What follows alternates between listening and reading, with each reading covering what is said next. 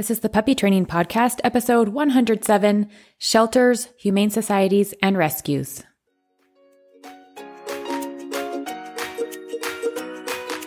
This podcast is designed to help you on your journey of becoming best friends through love and learning as you train your own dog from home. And I'm here to help you every step of the way. This is the Puppy Training Podcast, and I'm your host, Amy Jensen. Hi, everybody. How are you today? Summer is crazy busy at our house, and it goes faster each year. When my kids were little, I used to stress somewhat over, you know, what are we going to do every day? And what activities can I plan to help them learn and make progress during the break they have from their regular school days? Now, as my kids are older, I'm just holding on, trying to keep up with the fun things they are individually involved in, as well as trying to organize time that we can be together. Super crazy, but super fun. And Baxter's along for the ride through it all. He goes with the flow pretty well, and he loves to go on adventures with us when possible. He just came downstairs from my daughter's room upstairs and was snuggling with her in bed and letting her scratch on him and just enjoying everybody being home. So I hope your summer months are full of memories too. Considering our upcoming summer days and thinking about things we can do to help make a difference for good, today I want to talk about shelters, rescues, and humane societies. What's the difference, or are they the same, and how can you get involved even if you didn't get your dog from one? Or maybe you did.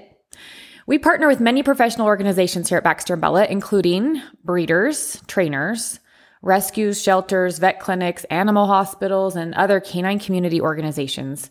We really appreciate everyone who's pet passionate like us, and together we are making the world a better place for our dogs to live. First, recognize shelters, humane societies, and rescues are all valuable. They are all doing similar things in that they take in animals and they provide them with shelter, food, and water. They are different in who runs them, how they operate, and the costs associated. Even within rescues, though, there are differences among those, and same with shelters and humane societies. They are oftentimes independent organizations, but with similar missions, all trying to help pets. Now, shelters are local facilities where pets are dropped off for a variety of reasons. Most have an open door policy where all pets are welcome. While terms such as the city pound, animal control, or animal services are also used, the term shelter means a place where animals can get shelter, food, and water, all of the basic necessities of life. Unfortunately, in many cases, as animals come in, room must be made, and animals who do not get adopted out may be put to sleep or euthanized.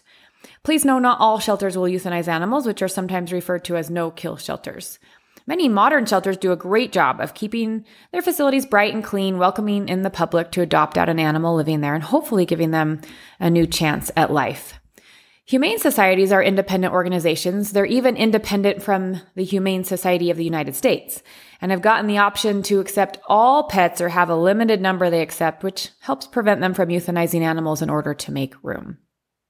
Many use foster homes or boarding facilities to help with the animal intake. Others work together and they'll move animals from one humane organization to another in hopes a new community may be a good fit for the animals being transferred there. Sometimes it just takes a new set of eyes. Still, others may operate just like a city shelter. Rescues are an individual or nonprofit organization run by volunteers, which vary in how they are operated. Many take in animals, they'll get to know the animals and foster them until they are adopted. Adoption prices will vary across the board from shelters to rescues and geographic locations. Policies at these facilities also vary, so you'll want to ask about those when you first contact a shelter, humane society, or rescue about adopting a pet. Again, all of these organizations are doing great things in giving animals a home, food, water, shelter, and then many do a great job of getting to know the animals, finding out their strengths and weaknesses, and then matching them up with people who are willing to adopt them in their local areas. Now, something these three organizations have in common is the need for volunteers. Even if you didn't get your dog from a shelter, humane society, or a rescue, there may be one in your area who needs your help. We are noticing these days that numbers are starting to increase and shelters and rescues and humane societies are starting to fill up. I have volunteered at my local humane society off and on as my time allows and helped with laundry, cleaning the kennels and surrounding areas, washing food and water bowls, I've walked the dogs, played with the dogs, and I really enjoyed training them on basic manners and behaviors. We had a dog come in one day who was scared of the floor drain. So, you know how they have the drains that run through the kennels so that when we spray them out and clean out the kennels, it's easy to let that water drain. Well, the dog was afraid of it. And I played a simple game where I tossed a treat away from the floor drain for the dog to go and enjoy. Then, as soon as the dog turned around, I tossed another one away from the floor drain. Eventually, he became more comfortable moving my way to get the next treat tossed and stopped caring about the floor drain. That was super rewarding to see him go from super fearful to, oh, okay, I have a little confidence with this and I'm fine. I also worked on dogs coming to the front of their kennels and sitting for a treat. I would walk up and down the rows, and as the dog would see me, I'd wait for them to sit. I'd mark yes, give them a treat, and I would move to the next one. And we'd just go over this again and again and again, just to help them have better manners when people came to see them. My brother's family recently fostered a litter of four kittens. They were not so sure about having a full time pet, but they did have a few months where they felt like they had time to give, you know, take caring for some kittens a go. And fostering allowed them to help the local Humane Society as well as get the experience of having pets in their home. They have adored the experience, and we love hearing the stories their kids excitedly tell us each time we see them. I live in a college town here in Logan, and our local Humane Society allows people to come take dog, dogs on a walk or a jog, even an overnight experience, just to get the dogs out and about um, socialize them, expose them to everyday life experiences, and they'll put little bandanas on them advertising their adoption availability, which helps get the word out and you know spread it around that hey, we have some really awesome animals who are up for adoption.